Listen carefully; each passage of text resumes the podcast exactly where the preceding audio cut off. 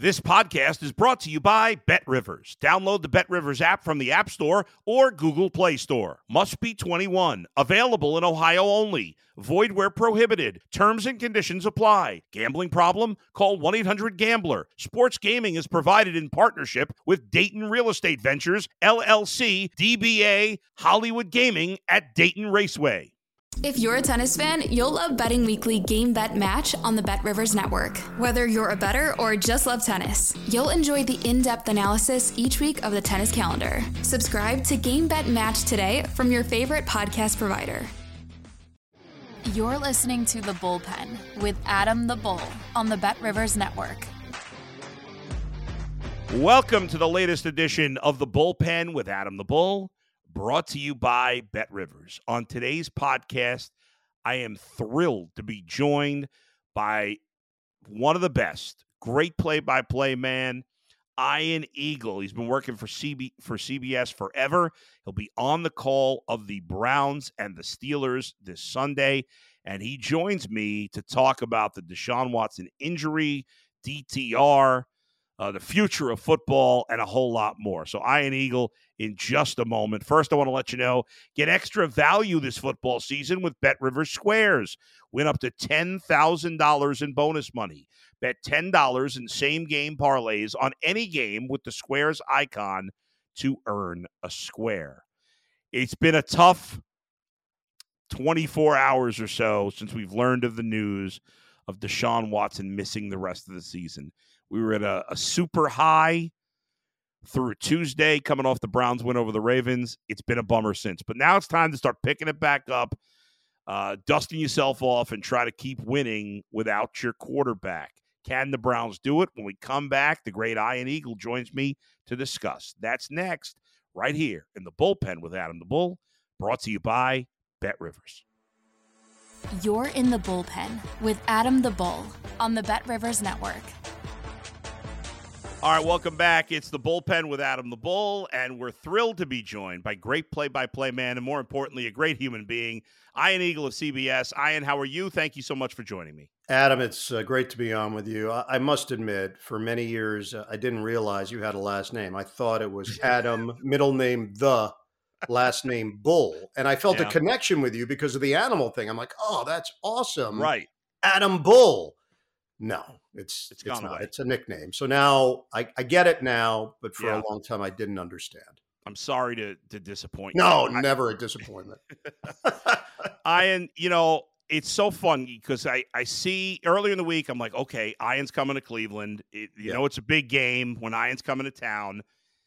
And then, of course, Deshaun Watson gets hurt. As as from from a, a broadcaster standpoint, how much of a bummer is that? Because it, it you know, the game has a you know has lost some Sure. of its luster with this injury. You know, it's interesting. I've been doing NFL games on CBS for 26 years. And for many years, Adam, if I got a Cleveland assignment, it was not thought of as one of the upper tier assignments. Right. Yeah. So I was getting used to the idea that, oh, wow, the Browns are a really good assignment. This is a premier game, premier matchup. And I think because of all of those years of experience, I- just don't get that worked up over the circumstances surrounding the game. I still have to prepare the same way. I'm still going to call it the same way. I'm still going to bring energy and passion and information. And look, what we've seen in the NFL, certainly this year, I mean, forever, but it feels like more so this year than in a long time, is the unpredictable nature of this league and players emerging that you didn't know a whole lot about or they didn't have a very long resume and they pop in a given weekend. I had the game earlier this season when Baltimore came to Cleveland, Mm. and we had our production meeting with the Browns on Friday and met with Deshaun Watson. And Deshaun said, "Oh, I'm playing. You know, the shoulders uh, a little bit under 100%, but I'll be fine." We met with Coach Stefanski Saturday. He said, "Yep, the plan is for him to play," and I think they were telling the truth. I don't believe that they were trying to mislead in any way. And then Sunday we get there about 9:45, 10 o'clock. Evan Washburn's on the field and he reaches out over headset. He's like, "Hey, uh, Deshaun's not playing. It's going to be Dorian Thompson Robinson. DTR is in. So that game certainly came out of left field in the fact that the rookie had to step in and play, and he was overmatched. They, I believe, think that he is much better prepared this time around. Full week of practice, some seasoning, tailoring things for him. And clearly, Adam, you're around it on an everyday basis. They believe behind the scenes that he gives them the best chance to win. The initial perception was, hey, PJ Walker handled his business and there's some experience there, but they're watching these guys every day. They know what they've got. It doesn't mean they're right, but I certainly think they have conviction in this decision. But it, it's a huge hit that, yeah. that Watson's not going to be a part of it. Not that he was playing out of this world football, no. but you knew that there was a credible figure at that position. And with their defense, all they had to do was enough offensively right. to win consistently. Yeah, and he was ticking up. He was finally starting to tick up a little Agreed. bit. Played through the injuries. It's ridiculous that he played with a broken shoulder. I mean, there was. I, I, you've been around so many athletes, Ian. I was stunned by the fact that there were former players, including two former Browns, uh, basically accusing him of not wanting to play, not being tough. And then we find out he's playing. He played great. Uh, his best half of football as a Brown in the second half last week against Baltimore yeah. with a broken shoulder. I think these questions about his toughness are out the window. I think what's happened, Adam, this is a larger scope topic that I've noticed NFL, NBA, uh, the two sports that I most cover. This had been the case in college basketball and college football before, but now more than ever, those two other sports. The head coaches have become team spokespeople they are the ones that are front and center. They are the ones that are dealing with the messaging to the media. They're meeting with the media more than any other figure. You don't really talk to GMs, you don't hear from them. It's an occasional press conference here or there. And often that messaging can be confusing. And I don't know exactly with the Browns. And we were right in the thick of it that week. Mm-hmm. And then following, again, you would have a great handle on this, and and your listeners and viewers would. That's where it went a little bit sideways as to did he want to play? Did the team tell him not to play? Is he keeping himself out? Is it the medical staff? And because of the mystery of that, we often draw our own conclusions based on the information that we have. And it doesn't mean that we have all the information, as we know. So I do think something got lost in the wash there. No and you're right. It did lead to a number of people questioning whether or not Deshaun Watson was taking himself out. I don't believe that was the case. And now, obviously, we have official word that eh, he's got a serious injury, a couple of them, the yeah. high ankle sprain throw in there as well. That was not going to keep him out for the year, but that was also going to limit him potentially this week in this game against Pittsburgh. And when you look at um, the matchup with the Steelers here, it's it's a tough spot to put DTR yeah. in, right? We talked about the game you called where they put him in against the Ravens, and obviously he didn't have the whole week to prepare. But this is a tough, you know, this is not going up against the Bears or you know some of these other teams. Uh, the Steelers have given the Browns, as you know, yeah. nightmares. Uh, you've got uh, I don't know. I don't think the starting right tackle, who was actually the second right tackle, yeah uh, is going to play. He hasn't practiced in two weeks, so I'm guessing you're going to go with James Hudson, who's been killed by TJ Watt in the past. You go with a guy in Geron Christian at left tackle who did a you know solid job last week, but a lot of inexperience. So even though he has more time to prepare, this is still a, a challenging spot, I would say, for DTR.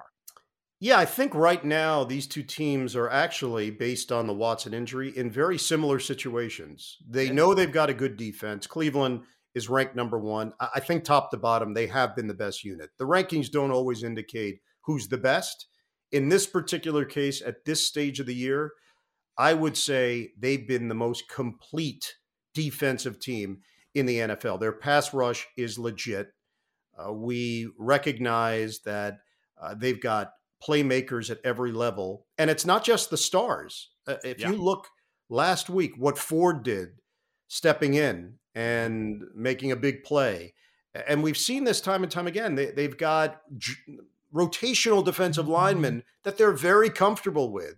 And it, it doesn't have to be just the star power. So Pittsburgh has a very similar feeling. Their rankings are not nearly as good, but they've been very opportunistic and they've been timely. And when they've needed turnovers, they've gotten them. Mm-hmm. They've created the most turnovers in the NFL. Cleveland has actually turned the ball over more than any team in the NFL. And then offensively, because of the Watson injury, they're going to lean on their run game. And Pittsburgh is doing the same. They finally found something the last two weeks. It's the combination of Harris and Warren. They're not just asking Najee Harris to be the bell cow. They've figured out a system that works for them. And it doesn't hurt when you found a little something on the offensive line, which they have. So I think both teams recognize that they're not going to blow anybody's doors off offensively. Uh, Cleveland, if they can put DTR in some comfortable spots, work and tailor the offense this week to him. You know, I can only go off what I've seen in the past. Uh, there's certainly enough, not enough pro tape. I'm not going to look at the preseason tape and go, okay, yeah, that's right. what's going to happen. You watch his college stuff and, and you see that he is a guy that can do things off schedule and he can create on his own. But I think what Stefanski is going to try to do is really put him in some stuff that just gives him some confidence, whether that is dump off screens, short passing game, maybe some design plays to get him out in the open, get him on the move, use his legs it, it's it's not something where they can reinvent the wheel, but I do believe that Kevin Stefanski has the knowledge and the touch to come up with a game plan that can win games with DTR in that spot. I uh, many moons ago in the NFL, you could win with great defense and yeah. middling or even worse offense. In recent years, we haven't seen that. People bring up Nick Foles, but as much as Nick Foles is a journeyman, in that postseason, he played like a superstar. He did. The Browns obviously have the defense. They have the running game. They've got the coaching, in my opinion.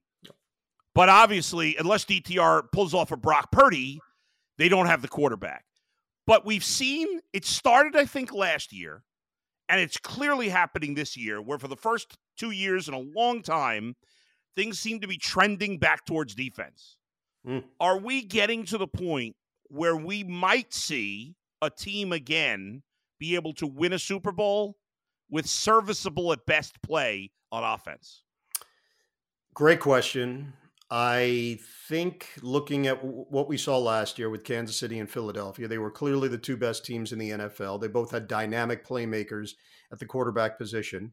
Philadelphia's defense was legit and for real. And Kansas City came around. They got to that place where they got enough defensively. Ironically, I actually think they're better defensively than they were, but they're not as good offensively. That's they just right, don't yeah. have quite the the mystique that they've had in previous years. Doesn't mean it won't happen. It could.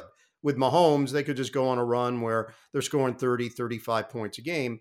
And that's the concern for the Pittsburghs, the Clevelands of the world, where you do have one side handled, but a dynamic offense mm-hmm. can beat a really good defense in this current day and age. And I think that's why we haven't seen what you alluded to coming back around in the NFL. You just have guys that are so adept at the quarterback position. You have explosive playmakers, and you could keep them down. You could limit them, but at some point they're going to get theirs. And that's going to be the concern for, for both of these teams in the AFC North. It, it, felt like Baltimore was ready to separate in my mind, mm-hmm. and they didn't. Cleveland rallies. They did something they never did, Adam. Within the AFC North, the Browns had never won a game where they trailed by 15 or more, ever. And they did it last week. So it showed you the progress and the job that, that Jim Schwartz has done. Uh, ultimately, I think he's really helped this team and he's given the defense something to believe in. They had the pieces and the parts, and it just never came together. But to answer your question in a roundabout way, I, I don't know if I'm ready to to go there. You know, right. you look at the tiers right now. Sure. You've got Philly, San Francisco, and then Detroit is right there, maybe just a touch below because the other two teams have shown it in the postseason. But man, Detroit is really fantastic offensively. And then in the AFC, it's Kansas City, and then take your pick. You know, there was a stretch where Jacksonville looked like they were a legitimate team, and Miami looked like they were a legitimate team. Cincinnati, bumps in the road. Buffalo, bumps in the road. AFC North, they're all competitive, but are they good enough? Right. Uh, so that's what we're dealing with right now. Which team emerges to truly challenge KC in the AFC? Yeah, I think most people still think it's Cincinnati if you know, especially if they beat Baltimore on Thursday Night Football. And if Cincinnati does beat Baltimore on Thursday Night Football, then the Pittsburgh Cleveland game will be for first place. Amazing. Which is crazy because they're, you know, the way it is. And I, I, think you are right. I think we're not there yet, even though it's been moving in a defensive way. Yep. What a lot of people here in Cleveland, maybe it's just blind hope because it's better than depression, feel like the Browns defense is going to come out and win this game and because the Steelers' offense is challenged also, that it's possible. I, I, happen to be one of those crazy people. Uh, do you expect this to be a close game? Do you, I guess what my question is: Do you expect the Browns to play inspired football or depressed football because they lost their leader? What do you? No, I, I, would say the former. what you've seen from this team. Yeah, I'd say the former. Based on when it happened during the week, they just looked shell shocked in that game against Baltimore. And yep. I don't think that's going to happen again. Uh, I do think they'll be better prepared. I do think there'll be a game plan. I think DTR is going to play better than he did. Uh, I I would tell you that the only thing that would give me caution compared mm-hmm. to the first meeting with Pittsburgh is that the Steelers are running the football with a lot of confidence now, and they were not back then. If my memory serves, they held them to 55 yards rushing in the first game. That's not mm-hmm. going to happen again. The Steelers have committed to it. They've made some changes, they've made some adjustments. And I do believe that now this team has gotten back to who they are in the spirit of what they do offensively. The concerns for Pittsburgh are they don't work the middle of the field in the passing game. Everything is sideline, sideline, sideline. And at some point, they're going to have to to cut it loose and allow Kenny Pickett to try to pick apart a defense. Matt Canada, uh, we know that he's gotten a lot of criticism in the Pittsburgh area. They are not at a place yet where they fully trust the second year QB. That's just my opinion yeah, watching sure. the games. And if you want to really compete, at some point you're going to have to get to that place. All right, let's wrap it up with this. I want to give you a moment to gush about your son. Uh, it's very impressive. I'll tell you, you know, he is. We were actually just having this conversation uh, on our TV show off the air about how good we were like, oh, because somebody said, who I can't remember what game it was, but sometime over the last few weeks, somebody was like, who was calling that game? And I said, that's Ian Eagle's son. He's fantastic. and he has really done, he has done a tremendous job. You must be so proud. Oh, uh, beyond beyond. Uh, I'm telling people he's my brother now because I, I, I don't like the math. You know, a lot of people are figuring things out. Like, wait, your son is doing that. That means you must be. Mm. So if if I'm going to invariably lie about my age anyway, at some point, mm. I might as well start now. Yeah, uh, it, has been really cool. It's been uh, obviously just uh, beyond surreal because he's experiencing so many of the things that I experience. So there's now this other layer and level of our relationship that we can have conversations. Most of our conversations are not broadcast related, sure. but we can get into deeper discussions about approach and philosophy and how to handle situations and vocabulary and tone and and all these things. So it's been it's been wild and uh, I got to tell you, it's also nerve wracking. Oh, it, sure. It's not me out there. If it's me, I, I know I can control it. I know that I have a handle and command yeah. on what I'm doing. When it's your kid, you know, you're just along for the ride like everybody else. But yeah. it, has been great. Thanks, Adam. Ian, thank you so much for joining Thank me. you, bud. Appreciate you, man. You're in the bullpen with Adam the Bull. Fantastic talking with the great Ian Eagle. Uh, again, he'll be on the call on CBS Sunday, 1 o'clock, along with Charles Davis, along with Evan Washburn. It is the best team. They are they do a fantastic job as a crew, and Ian is just the best. He gave us some great insight and some thoughts on the preparation of DTR this week and how he will have more time to get ready and be prepared for the Steelers team than the last time he saw them and we saw him uh, against the Ravens. That's going to do it for me today. I am going to do a, a. I did a bonus Wednesday podcast because of the Watson injury, which I didn't have to do that. I'll do a bonus Friday podcast, a small one, uh, after we get the results of the Bengals Ravens to see if the Browns will be playing for first place on Sunday. That's coming up. Until then, thanks to Brian Monzo for producing. Thanks to Ian Eagle for being my guest.